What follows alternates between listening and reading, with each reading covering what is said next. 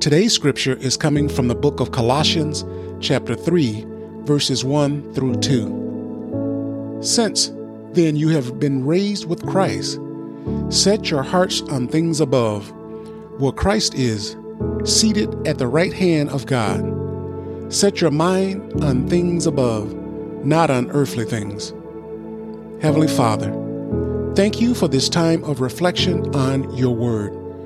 As I go throughout the day, thank you for speaking to my heart as I meditate on this word from you. Thank you for the peace and the strength to hear and receive your love through your word.